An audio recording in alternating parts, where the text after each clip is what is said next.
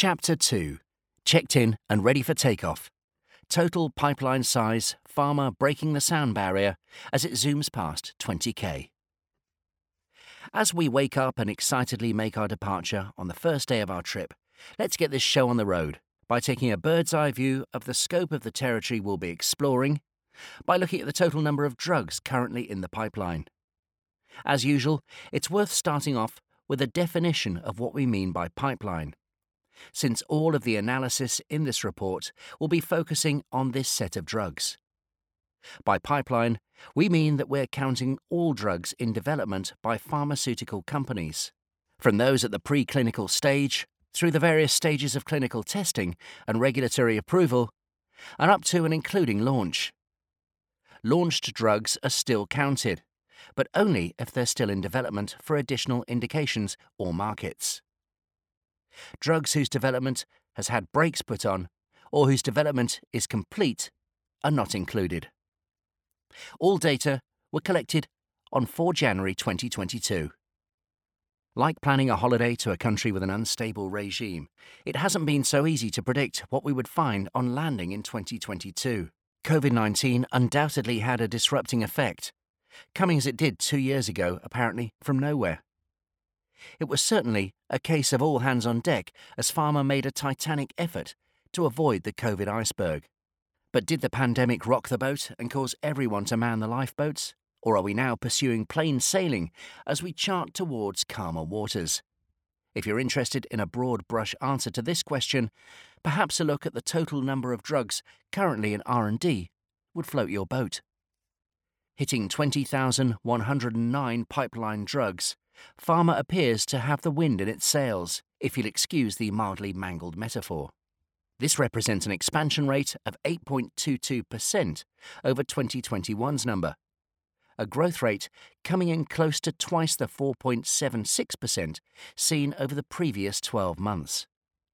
It's not as big as 2020's 9.62%, but given that 2019 and 2018's figures were 5.99% and 2.66% respectively, it's at the upper end of the figures seen over the past five years, and considerably above the five year average of 6.25%. It also takes the pipeline size beyond the magical 20,000 number for the first time. This means there are 1,527 more drugs in development than there were this time last year. Whereas last year the uplift was only 845 drugs. As we'll see later, new additions of COVID related agents came in at a much lower rate during the past 12 months, so they don't count for this big increase. It seems that Pharma is, however, sailing along at some speed, buoyed by the prevailing winds resulting from the crisis.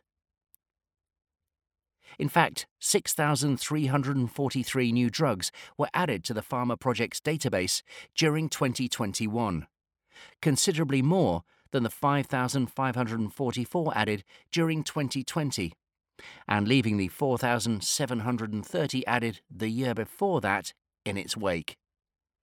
Undoubtedly, there is some effect here of better detection of new drugs, thanks to our ever improving editorial methods. But this is surely only part of the story. It really does feel that this year, rather than being hampered by the pandemic, the industry has been turbocharged by it. And this may be an underestimate of its growth rate. This time last year, around 4% of active drugs had not been updated for more than 12 months, whereas this year we have reduced that figure down to 0.5%. The end result of the review, which we conduct for many drugs that haven't been updated for over a year, is a move of that drug to the No Development Reported NDR status, thus taking it out of the active data set. So, improved scrutiny of drugs for which little new information has been released can lead to more being marked as inactive, thus actually lowering this year's active total. Without this improved scrutiny, we could be looking at double digit growth for the total pipeline size. The speedboat of pharma is indeed generating considerable churn in the R&D ocean. As well as the 6.3k new drugs added over the course of the last year, a total of 221 drug discontinuations were confirmed and a further 4,658 were moved out of the active data set as a result of being marked as NDR, actually similar figures to those seen in 2020. Fortunately, any suppression in the overall pipeline size brought about by improved editorial practice has a systematic effect, so comparisons within each analysis will remain perfectly valid.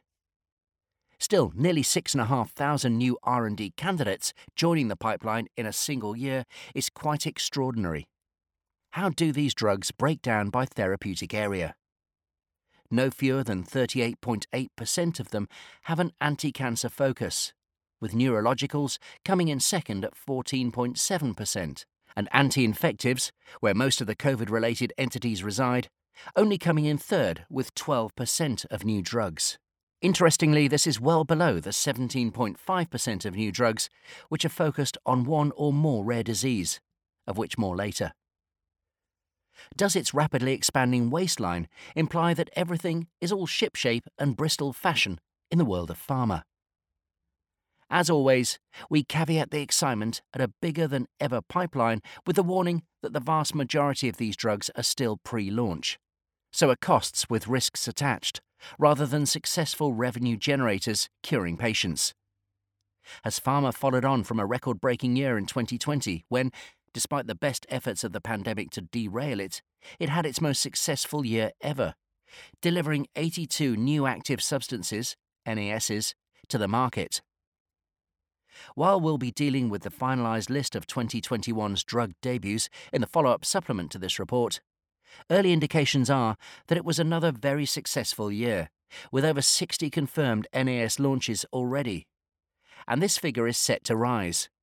It does indeed seem, then, that the pharmaceutical industry is continuing to chart the right course through the choppy COVID infested waters. The world is a book, and those who do not travel read only one page. St. Augustine.